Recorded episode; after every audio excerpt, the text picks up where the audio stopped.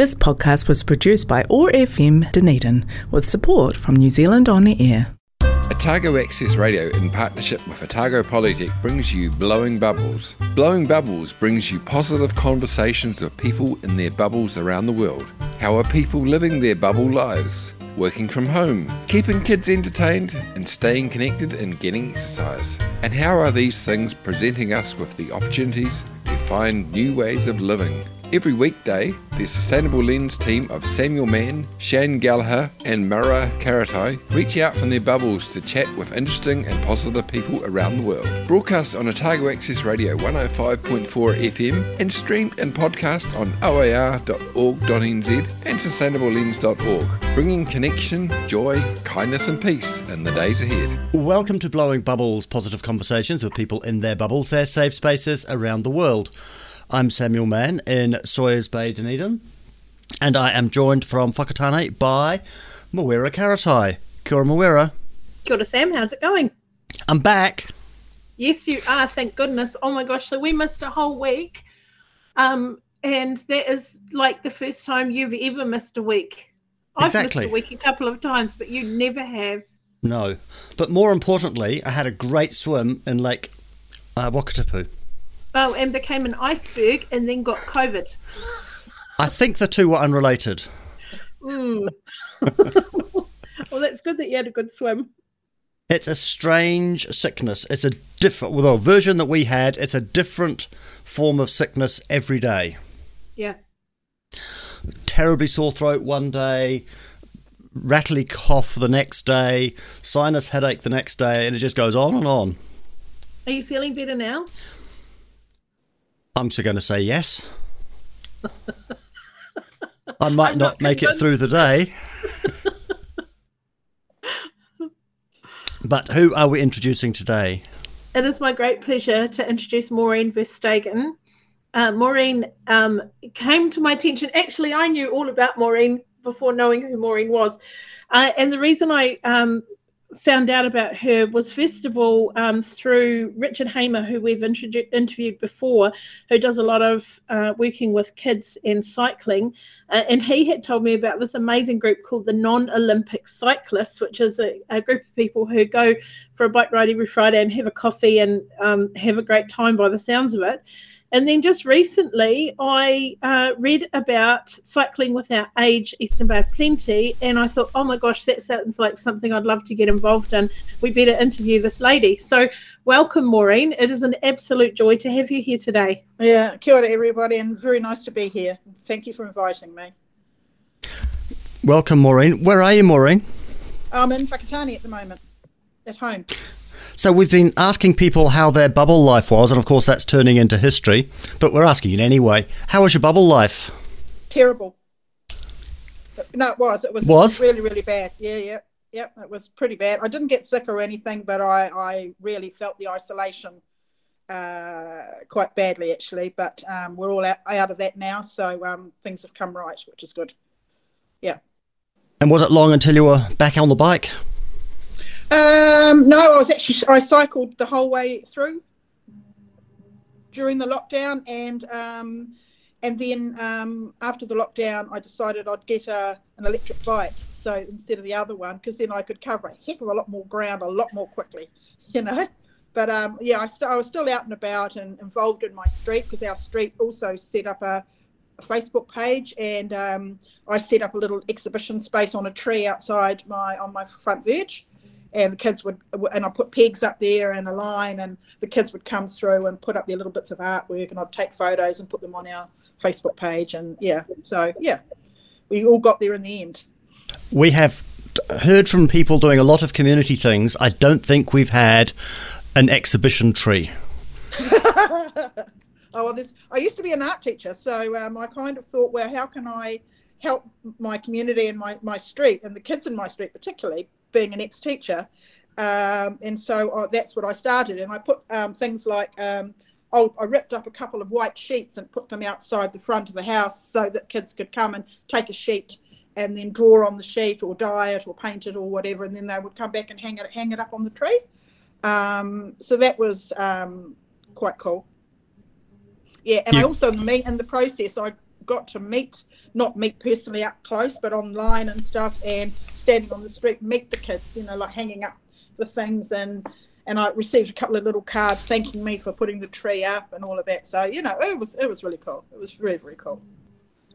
So you can take the teacher out of the classroom, but you can't stop them teaching. No, something like that, and you can't stop them loving kids either. You know, you just you just I just love kids. You know, all kids, just yeah, and always have. Yeah. What led you to be a, an art teacher?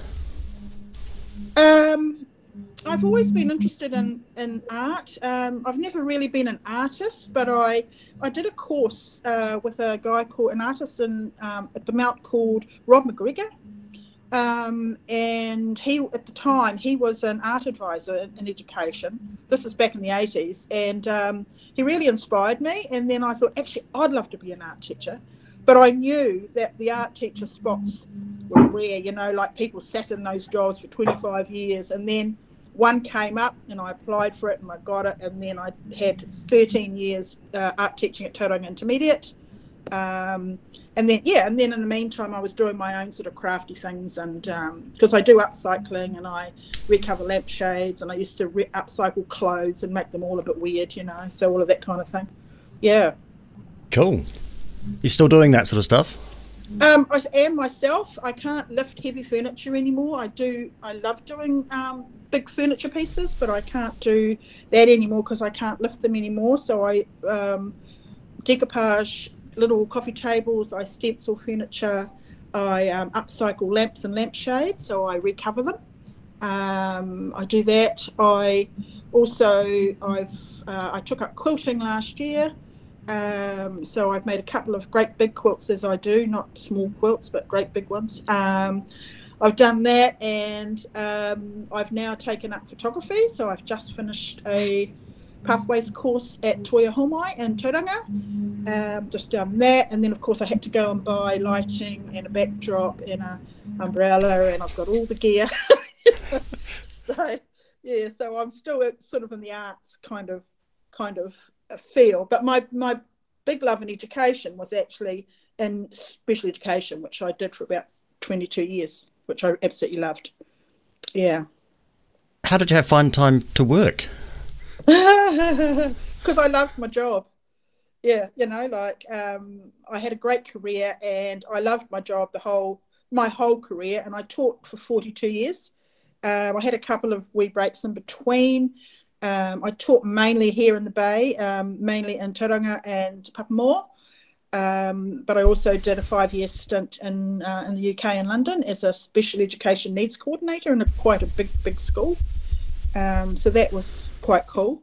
But yeah, I've loved my job. Yeah, but the time came when it was like, actually, I'm tired. you know, and I, I didn't want the responsibility anymore, rather that I still love the work and I still love working with people and with kids and with parents, but it just I was just tired of just tired of all the other stuff that goes with having a job, you know, not bad stuff, but just other stuff. Yeah, yeah. And now you're putting lots of your energy into cycling. Well, yes, and and the reason I started because I've only lived here for two and a half years, and the reason I started the cycle group here was um, how do I make friends? You know, like you get to a certain age where you don't want to be hanging out at a club at you know three o'clock in the morning. Um, not that I ever really did that, but but um, I thought, well, actually, I love cycling. Um, and so I thought, I know, I'll start up a cycling group. So um, that's what I did, and we've got 160 members um, in a year. They don't all ride, um, but we regularly the, our rides are on Friday, and we regularly have about uh, 20 to 25 people on the ride. Yeah, which is good. Cool. And you find places to go around the Eastern Bay? Yeah, we do. Yeah, we do. We cycle over to Ohope fair bit, over the hill and back again, um, and right along to the Spit. We, we've been to Paengaroa. We have a trip away every month. Not away, away like overnight, but we do the the Motu trails. So we've done the Dunes Trail a few times here in um, Opotiki, which is really, really popular. Uh, we've been to Paengaroa, we've been to Rotorua and done the uh, the loop track there that goes around the lake, which is harder than they say, but anyway, it's another story. um, um, yeah, so we, we just r- ride around our local area really, off road as much as possible. Let's take the first of your music choices. Let's have LAB Controller. Why this one?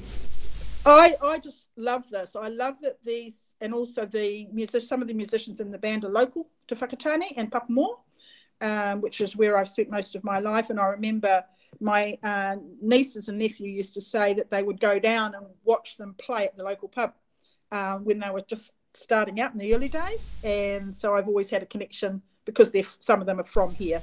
So, yeah, play, away we go.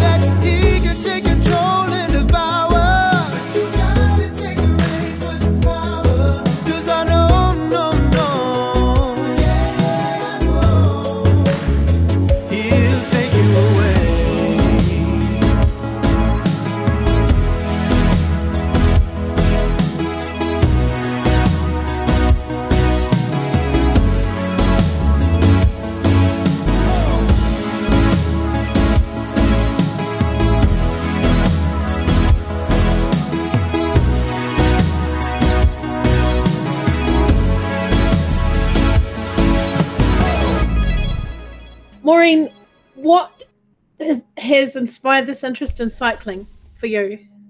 Um, I've always been quite an active person, and uh, about uh, 11, 12 years ago, I oh, and in the in the early 80s, I had a, a sports injury at volleyball, and I wrecked my knee basically. And in those days, it was in the 80s, and in those days, they actually removed the cartilage. So what's happened, of course, is that over time, over the last 28 years, the cartilage, the bone, it ended up as bone on bone. Um, so I had a knee replacement done, a full knee replacement done. Um, so I couldn't do any hiking or anything or, or walking, which is what I loved. And um, I when I did the Pinnacles track at Kauaeranga Valley uh, here in um, down by Tem- uh, Thames Way, um, I didn't recover. My knee didn't recover, so then I went back to the surgeon. He said, "Oh, I think it's the time has come."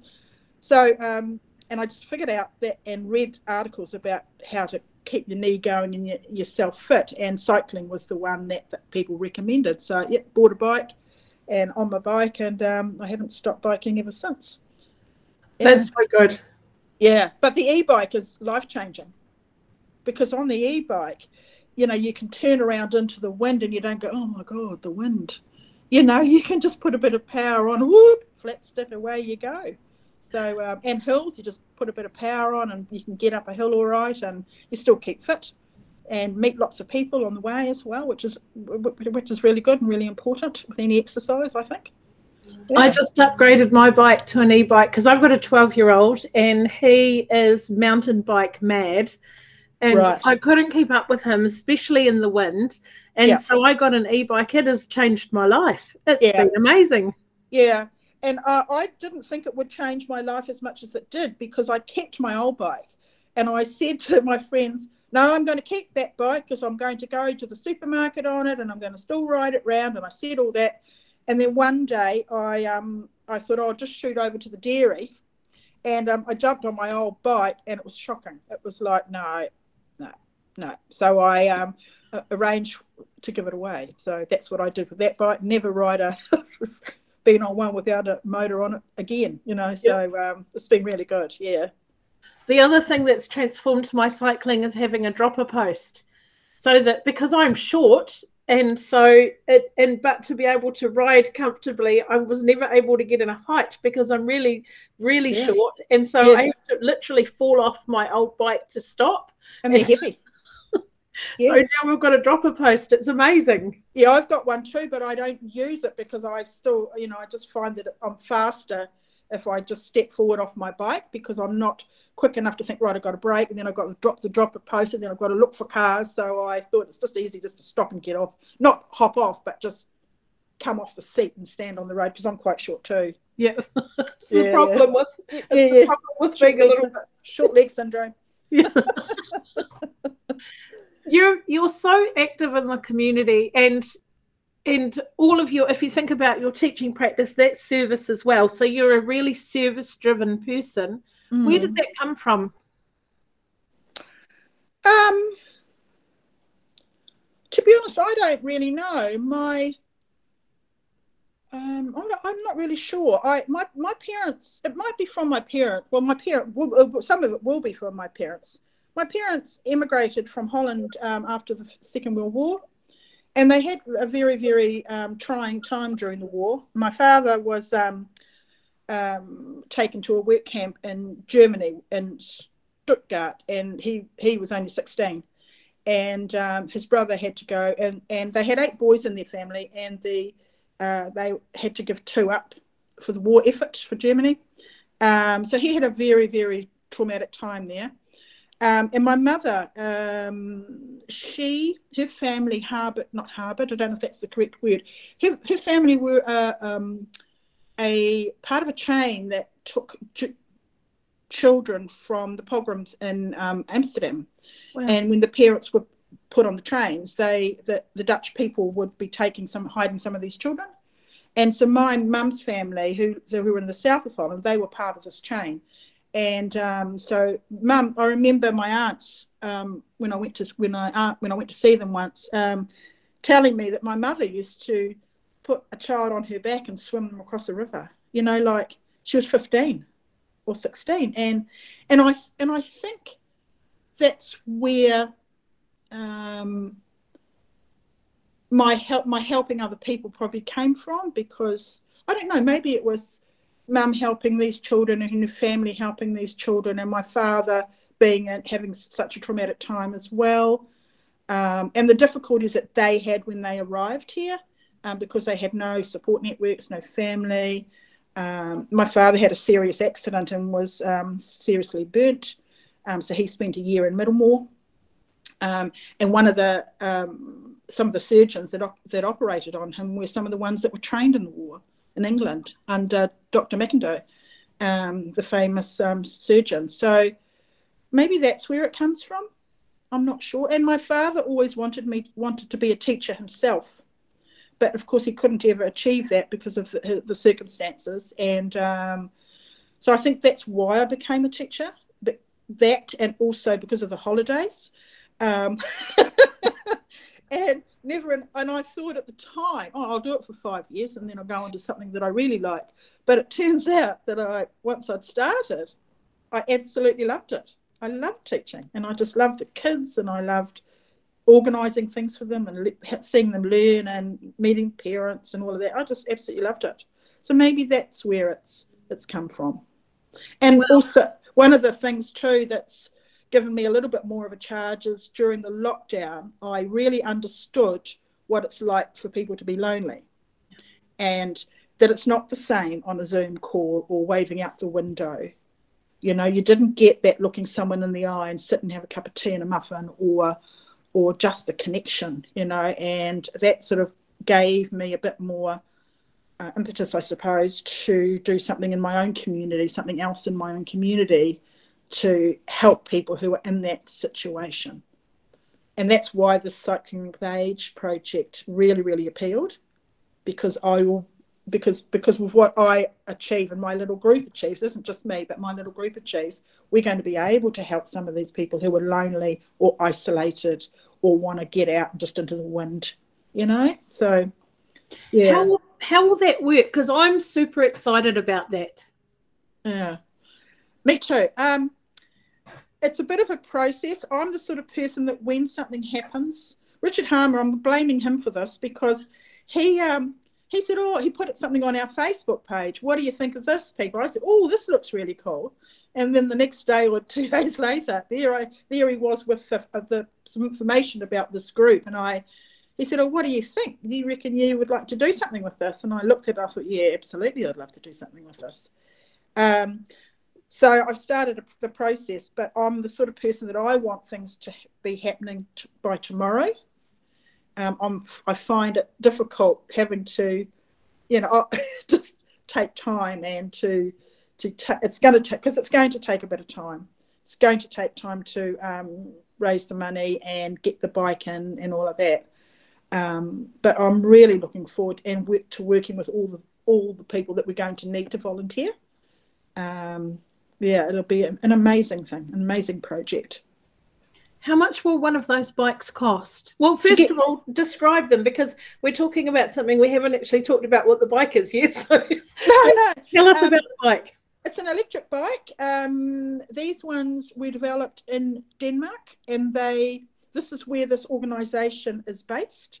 Um, it's, it's a, cha- a, worldwide charity, um, and the bikes were developed in Denmark specifically for this pers- this purpose, to because the, the man who started the uh, in Denmark started the the group uh, realised that people were lonely and how can he alleviate that, particularly for our older people. So he came up with this idea. Um, and I don't, I don't, yeah. So he came up with this idea. They um, and a cycle. They built, uh, developed their own bike and created their own cycle company to sell the bikes. But being part of the organisation, you don't have to buy the bike from them. Um, but the bikes that they've developed are really the only ones that are suitable for our environment. Um, and there is another bike similar, um, but it's twice the weight. So it's a little bit harder. But what it is, sorry, I forgot momentarily forgot the question. Um, I it's a it's a normal electric bike. Well, not a normal electric bike. It's an electric bike, and it's got a little bit more power than a standard electric bike, but it's got seating on the front for two. It's like a like a rickshaw, I suppose, with the seating in the front, and it's got seat belts in it. It comes with a with a canopy that goes over people's heads. I'm going to order a, a nice weighted blanket, um, so that comes that you can order that. And um, so what happens is that you have someone called a pilot who is the cyclist. Um, and they need to be quite experienced because you don't want some you know you, you, don't want anyone jumping on who's not experienced because they're going to have people in front who are, are vulnerable or, or old or whatever. Um, so the plan is to train them up and then we will be able to take people um, on rides just like just along the river here in Whakatane or along some of the new pathways that have been made.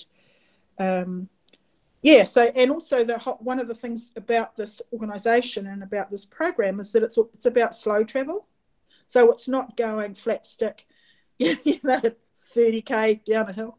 Um, um, it's about having people in front, um, talking to people, talking to them, having a bit of a stop to look at the birds or chat to people on the way, um, and just forming those connections and listening to their stories as well, you know, because there's a, a lot of people, older people who've got really amazing lives and try to keep that old history alive in, in the community as well, just passing on the stories of these people. Um, yeah. I just think it's an amazing thing. And you're right, along the river path, we're just, I mean, this most beautiful space oh. that we have here in the Eastern Bay. Yes. Yes. So, how much does a bike like that cost? Right, the bike costs about twenty-one thousand to get here. Um, the bike itself is um, about eighteen thousand, but there's um, uh, the sh- shipping costs and also insurance on the way. When it gets here, we'll need to pay import duties, which is about three thousand two hundred roundabout, plus insurance, plus helmets. Um, and one of the cycle shops here has kindly um, offered to give us a deal on any of that sort of equipment we need and to help with the bike. Um, so all up, we need about twenty-seven thousand to get our first bike. Okay. Uh, yeah, to get a bike. Yeah, so I'm just in the process of figuring out. I, have made a couple of applications, um, and I'm just trying to figure out where else to get that kind of money from and the money can come from um, uh, an organisation like Trust Horizon or one of those organisations, or it can be sponsored. You know, if some a company out there would like to buy a bike for us, we would be happy to emblazon their logo all over the bike and all over our t-shirts and all over our helmets. Yeah, and flags. Yeah. So that's that's the process, and it takes about four months, four to five months for a bike to come in. There aren't any available in New Zealand at the moment. Um, there was a shop that had one on display, but he said that, the, or the owners said that they weren't available to for them to purchase for some reason. That I don't know why not. Um, but I would also hope maybe in the future that there might be someone in New Zealand who could design a bike. Mm you know, not a copy, but because that, that wouldn't be ethical, but design a bike for our environment here that we can purchase locally, maybe. I don't know, it might be a project for school kids to design a bike or, you know, tech students or something like that, or engineer, you know, engineers in training or something. I like yeah. that challenge. Yeah. Bubble sprite of the forest of Orokonui, Dunedin's favourite goddess, Tahu Mackenzie. Kia ora koutou, ngā mihi aroha nui kia koutou ko tahoho hope you're all having the best day, beautiful superstars in your beloved universes. I really hope, wherever you are and whatever's happening around you, this journey that we're all on together is proving to be very rewarding, very sustaining, and illuminating for you more and more each day who you are. Triumph of nature's art, perfect, unique, and here making things better. Thank you. Now, I know that for us all, the last two and a half years have been very trying, and it's so important that at all times we are remembering the importance, the value, the power of love, of compassion, of empathy, of sympathy, of companionship, of care, all of these really important aspects of our emotional toolkit. I'm sitting here in the car park of my heart's home workplace, Orokonui Eco Sanctuary, gazing up at the mighty Maunga Mopanui that cares for the valley alongside Mihiwaka, both of these mountains, sleeping volcanoes that were erupting 14 million years ago, forming this beautiful landscape. And I'm gazing out at the wind rustling through cabbage tree, takoka, the toetoe, all of these beautiful native plants, making their leaves dance and susurrate in the wind, very beautiful. And I know for myself that the living world, the natural world of which we are a part, co evolving with all life in an infinite web, is such a comfort to me. The beauty that pervades all all living beings is a great comfort to me. And whilst we can get heavily involved in the trappings of the construction of the human world, the creation of the human world, the natural world, the living world, underpins all and is the true foundation of our reality. Of course, Papatūānuku, Earth Mother, sustains all life, and the connection with her is so important in whatever way that comes about for you. I hope that you feel that and that is really, really encouraging and nurturing for you.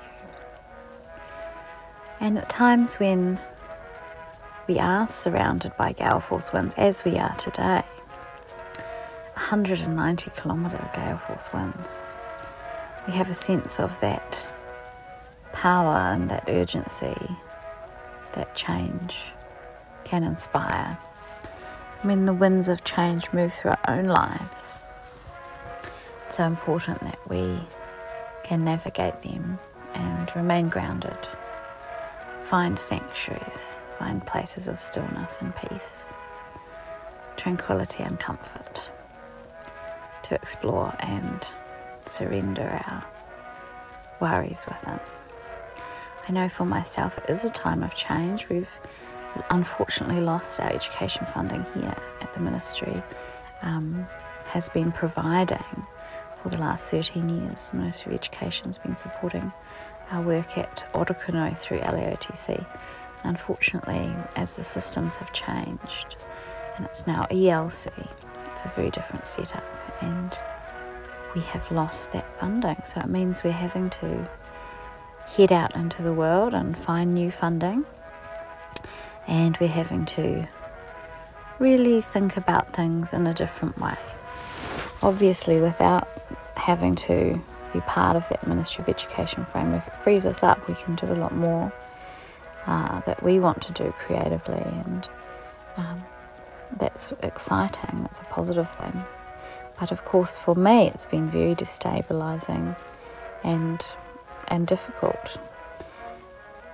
However, I've been very grateful for the support of those around me, their positivity, and their ability to see different strategies. So I really hope for you, if those winds of change are moving through your life and things are feeling unsettled and difficult, that you can look to those around you for support, but also that place of stillness and serenity, that sanctuary within you that is always there for you. And of course, being part of this show is such a pleasure and privilege for me. So, a huge thank you to Sam and the whole Blowing Bubbles team. And I look forward to talking to you again soon. Thanks so much. Ka kite. You're listening to Blowing Bubbles. We're talking with Maureen Verstaegen. Oh yeah, the um, the quote of the day is really perfect for our little organisation because part of the philosophy of it is that people can experience the wind in their hair by being on a bike. So it's absolutely perfect. Perfect quote. Thank you. Maureen, the theme of this show is positive but not deluded. In fact, we've changed it over the last little while. We've convinced to change it to a dash of deluded. Yeah, I think a dash of deluded is good. Yeah, works perfectly for me. Where does a positive mindset fit in for you? Um, well, if you've got a positive mindset, you can make things happen, and you find ways to make things happen. And I've always, I mean, I've always had, I've always been positive. Um, sometimes I think, oh no, it's not going to happen, and then something will will happen to change that, you know, to make it happen. But people have to make hap- make things happen, and you've got to drive it. You've got to drive things and get people on board who've got the same kind of thinking and the same sort of philosophy, and um, get them to come in as well, become part of that community. You know that you're creating, which is exciting for me. And preempting Mawera's question, can we teach that? Um, I don't know. Can we teach that? I think we probably could. I think I think we can yeah, it's about it's a it's about um, there's always a solution, not a problem, isn't it? Really, you know, and and also you need to um, if you have a problem that you need solving or you you need to be positive, you need to surround yourself with positive people or people who can offer solutions. So, yeah, Maureen, um, critical thinking is this thing we talk about almost every single show we talk about critical thinking and and the apparent absence of it in education um, in politics and almost every aspect of life at the moment. Is that we talk we talk about is critical thinking something that we're still teaching? Are we just not applying it properly as social media and screen addiction taking it away? Where do you think we're at as an educator? Where do you see that we're at? Um, critical thinking certainly isn't as, as good in terms of children as when I first started in the 70s, started teaching because we didn't we didn't have things to give us the answers. We couldn't couldn't look it on Google or YouTube or we didn't have Facebook and all of that. We just had to figure it out for ourselves and find solutions and talk to people and ring people and um, write letters and um, get answers to questions or to research that way. So I, I don't know but I, but in saying that, um, I haven't been in mainstream education, as it were, for a long, long time. Um, but I know that schools are working really hard on it. But like you say, there's probably other influences that um, make it a little bit harder for educators and for kids to or students to be able to think critically. What do you think is the biggest challenge in in the education space right now? as an observer? Um, there's very high expectations. On, well, just this is just my own view, and I've been out of I've been out of schools really for five years, but um, teachers schools are expected to do a lot and it's not just about education it's it's around all the other stuff all the all the social things that children come to school with all the difficulties that children have um, and it seems to be more apparent, I think, recently than it was, say, when I started in the 70s. Um, there were there were issues in schools and communities, but to me, it just seems like there's more of that all going on now. You know, and um, and I, I, don't know what the answer is. Um, and I suppose, and every school's different as well. Every education institute is is different. Institution institute is different. So I don't really know. I don't know how to answer that one. I'm not sure do you think that art has got a role to play in that? As an art teacher do you do you think that imagination and critical thinking um, and that artistic view is that is that a way forward? Um, possibly. Um, but again they've got to have have they've got to have people and teachers and educators who can guide them. Um, um, imagination is a little bit different into like um, I found that children uh, when I when I was in the mainstream, um, children often copy stuff from other people without adding their own spin on things, or they're influenced by what other people are doing because they see it on Facebook. Well, in those day, days, it wasn't on Facebook, but um, you know they see it on TV or in other places, um, and that's where their influences come from um, rather than trying to create their own works. I mean, that's my own. However, there are really good um, places in the community. Like we've got Heart Space, Space Studio here, as you know, and Jade is really, really good. She's amazing, and she um, has kids in for classes and adults in for classes as well, and for therapy classes, you know, which is quite cool.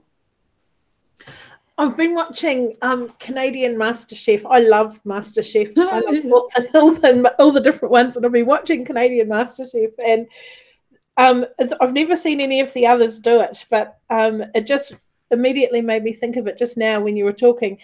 Um, is that they've had them recreate the classics, and I just think actually there's a lot to learn from. You know, yes, you could make a baked Alaska but what can you do to make it your own baked Alaska? That's right. Yeah. And uh, and so I think that's what you're talking about, isn't it? Is that it's one thing to copy the, the thing that everybody else is doing, but it's a whole other thing to actually rethink it and and create some originality and put something of yourself in it. Yeah, you're right there actually, and that just leads me to think about when when I started teaching in 1977, we did the basics.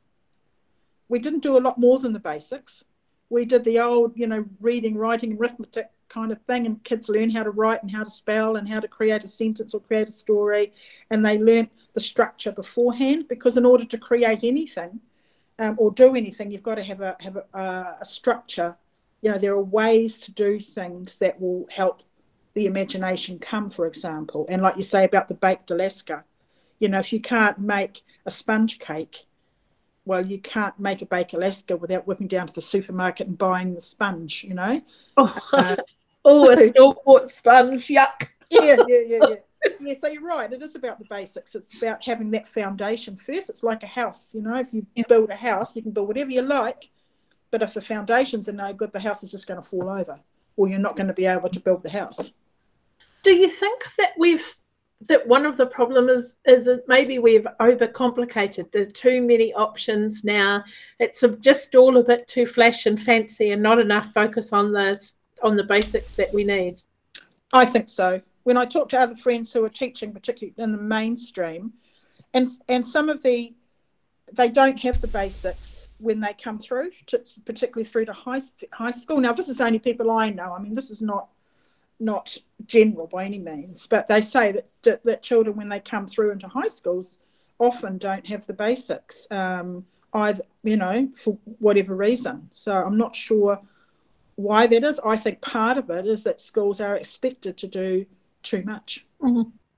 Um, there's, I've also noticed that there's a move away from saying actually you got it wrong and um, and so kids aren't used to uh, any sort of critical analysis of their work by someone. Yep.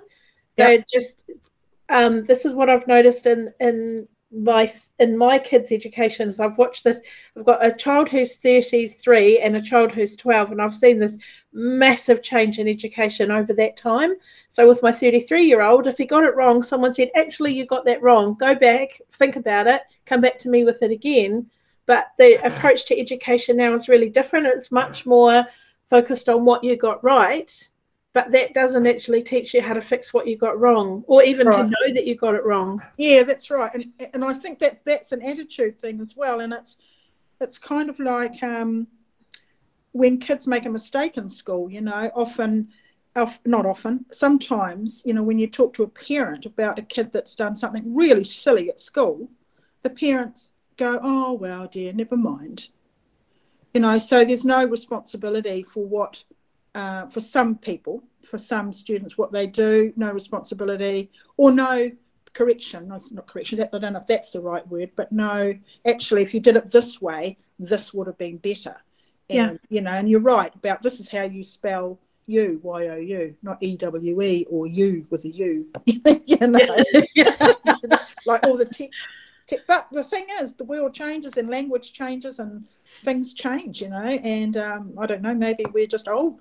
we're, we're part of a massive change at the moment. Oh, my son would never write you instead of Y-O-U, not in a million years. No, but no. I know plenty of kids who do.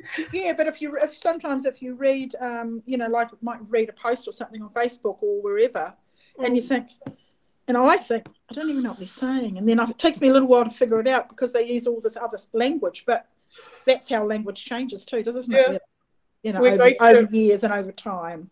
a mass evolution of language at the moment. Yeah, and also, I mean, we I see that often in the media. You know, when you read an article in a paper and there's incorrect grammar, and I find myself being that person with the pursed lips, like, oh my god, they've spelt there, there, T H E R E, not T H E I R, or or the team are going to the Olympics. No, they're not. The team is going to the Olympics. you know, so so I don't know if that's an age thing or if it's, you know. Uh, it's a bit of age and a bit of education, I think. yeah, yeah, yeah. I don't. I never say anything though because I don't want to be that person, you know. Uh, I wish I could stop myself from being that person. Yeah, yeah. I'm, I'm that person inside, but I don't go and say, "Oh, you didn't feel that properly." I'm not one of those people, you know. Okay, I'm going to be that person who interrupts to put on a piece of music. Will Young and Gareth Gates, The Long and Winding Road. Why this one? Oh, I just love it. I just love this. Um, I lo- love him. I mean, he's an amazing singer and musician, and I just really like this duet that they did. One, uh, he won um, top of the uh, what was it? I, um, Idol, the first Idol, I think he won back 20, 22 years ago or something, and Gareth was the second place getter. So I really love this version of and the arrangement of the song. Absolutely beautiful. And also, we can cycle down the long and winding road, maybe, on our trishaws. long and winding road that leads to your door will never disappear. I've seen that road before.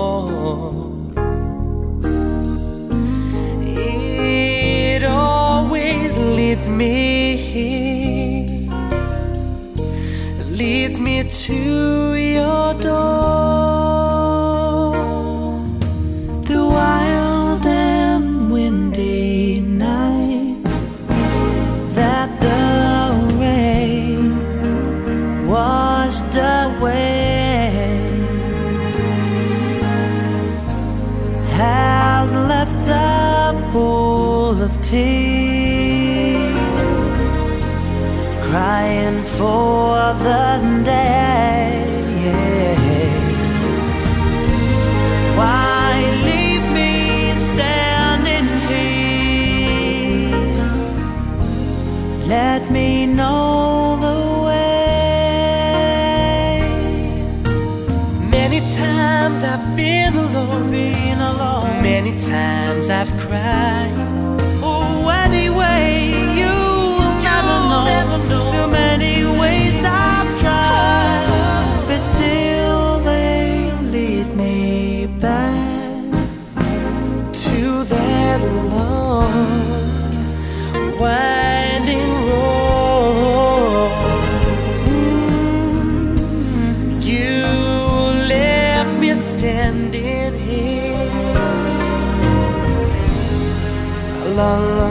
Time ago.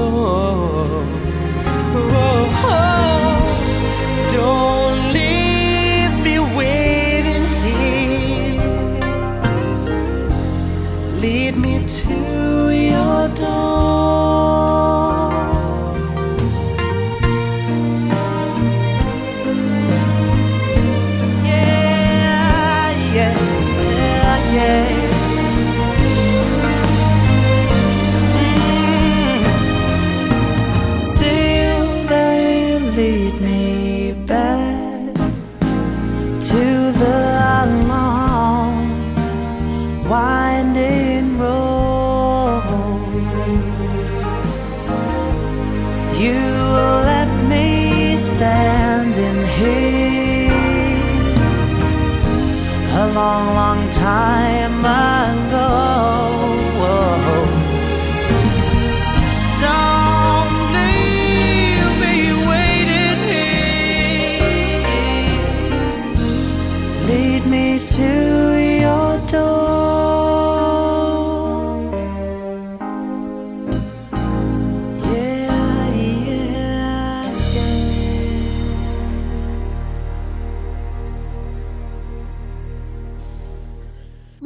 We're coming to the end of the show now, and we've got some standard questions that Sam always asks, but I get to because he's got a scratchy throat. So this is very special. I think it's like the second time in 417 episodes I've ever got to do this. so, what is um, what has been your greatest success in the last while? I think my greatest success has probably been my contribution to education, actually, in terms of special education that would be, you know, what I've loved most and what I've had most success with, both here and in the UK. That's so awesome.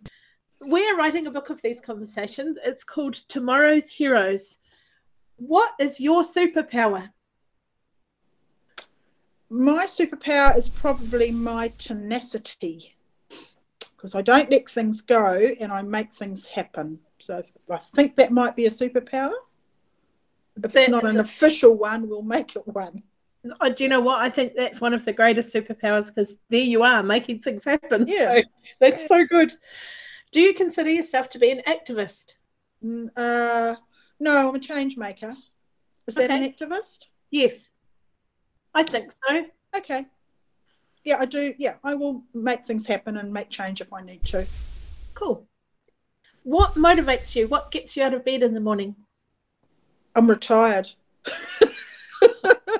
so just just being able to go to town to the library or get on my bike that motivates me. Um, yeah, and this little project that I'm doing at the moment, the Cycling Without Age project, is really motivating me at the moment, which is really good. That is so good. Really, really nice to have a little project on the go. What opportunity are you most looking forward to over the next while? Um, I'm really looking forward to the opportunity to get out on that bike when it comes, with some lovely people in it, in it who won't be who normally wouldn't be able to cycle and go along the river. No faster than 20k apparently. Well, wait. So, oh, maybe I'm not the right person. Part of the philosophy of the organisation is slowness.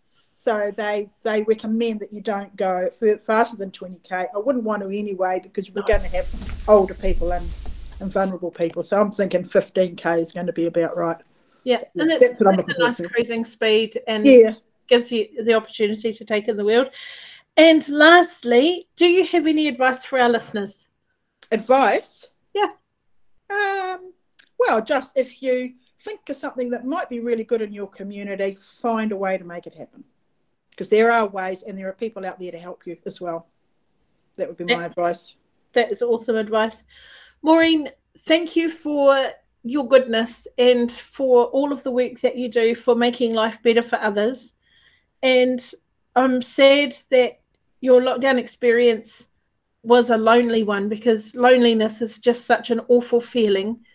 But yeah. from that, I think also may have come um, some really um, amazing ideas and ways of engaging people and bringing people together. Um, sure. So that's the silver lining, isn't it? Yeah, it is. And yeah, and I've really enjoyed talking to you guys. And thank you very much for inviting me. And um, I look forward to hearing the podcast. And hopefully, we'll have another one where I can tell you that we've got the bike. We'd love that. Maybe. Thank you, yeah. Thank you for joining us. No worries. Thank you. See ya. Thank you.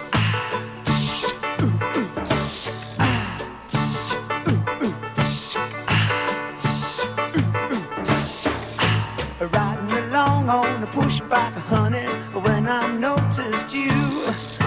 Riding downtown in a hurry, honey, down South Avenue. You look so pretty as you were riding along. You look so pretty as you were singing this song.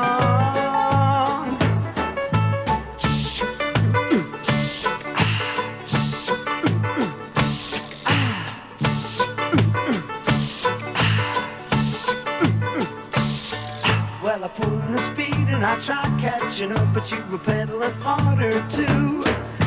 Riding along like a hurricane, honey, spinning out of you. You look so pretty as you were riding along.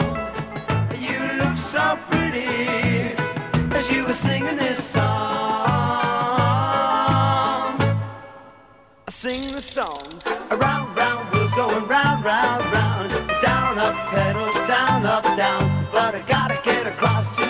side of town before the sun goes down. Hey, hey.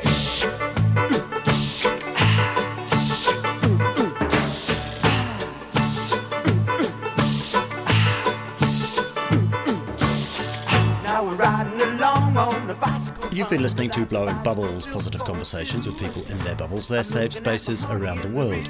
Brought to you by the Sustainable Lens team, which is brought to you by Otago Polytechnic. We're broadcast on Otago Access Radio every Monday, Wednesday, and Friday afternoons at 3 and streamed and podcast on oar.org.nz. You can find us on Facebook and subscribe wherever you get your podcasts. We had a contribution today from Tahu McKenzie. This is The Mixtures with the Push Bike song. I'm Mann in Sawyers Bay Dunedin, and I've been joined by Mawera Karetai and Maureen Verstegen in Whakatane. That was Blowing Bubbles. We hope you enjoyed the show. Marty Wow.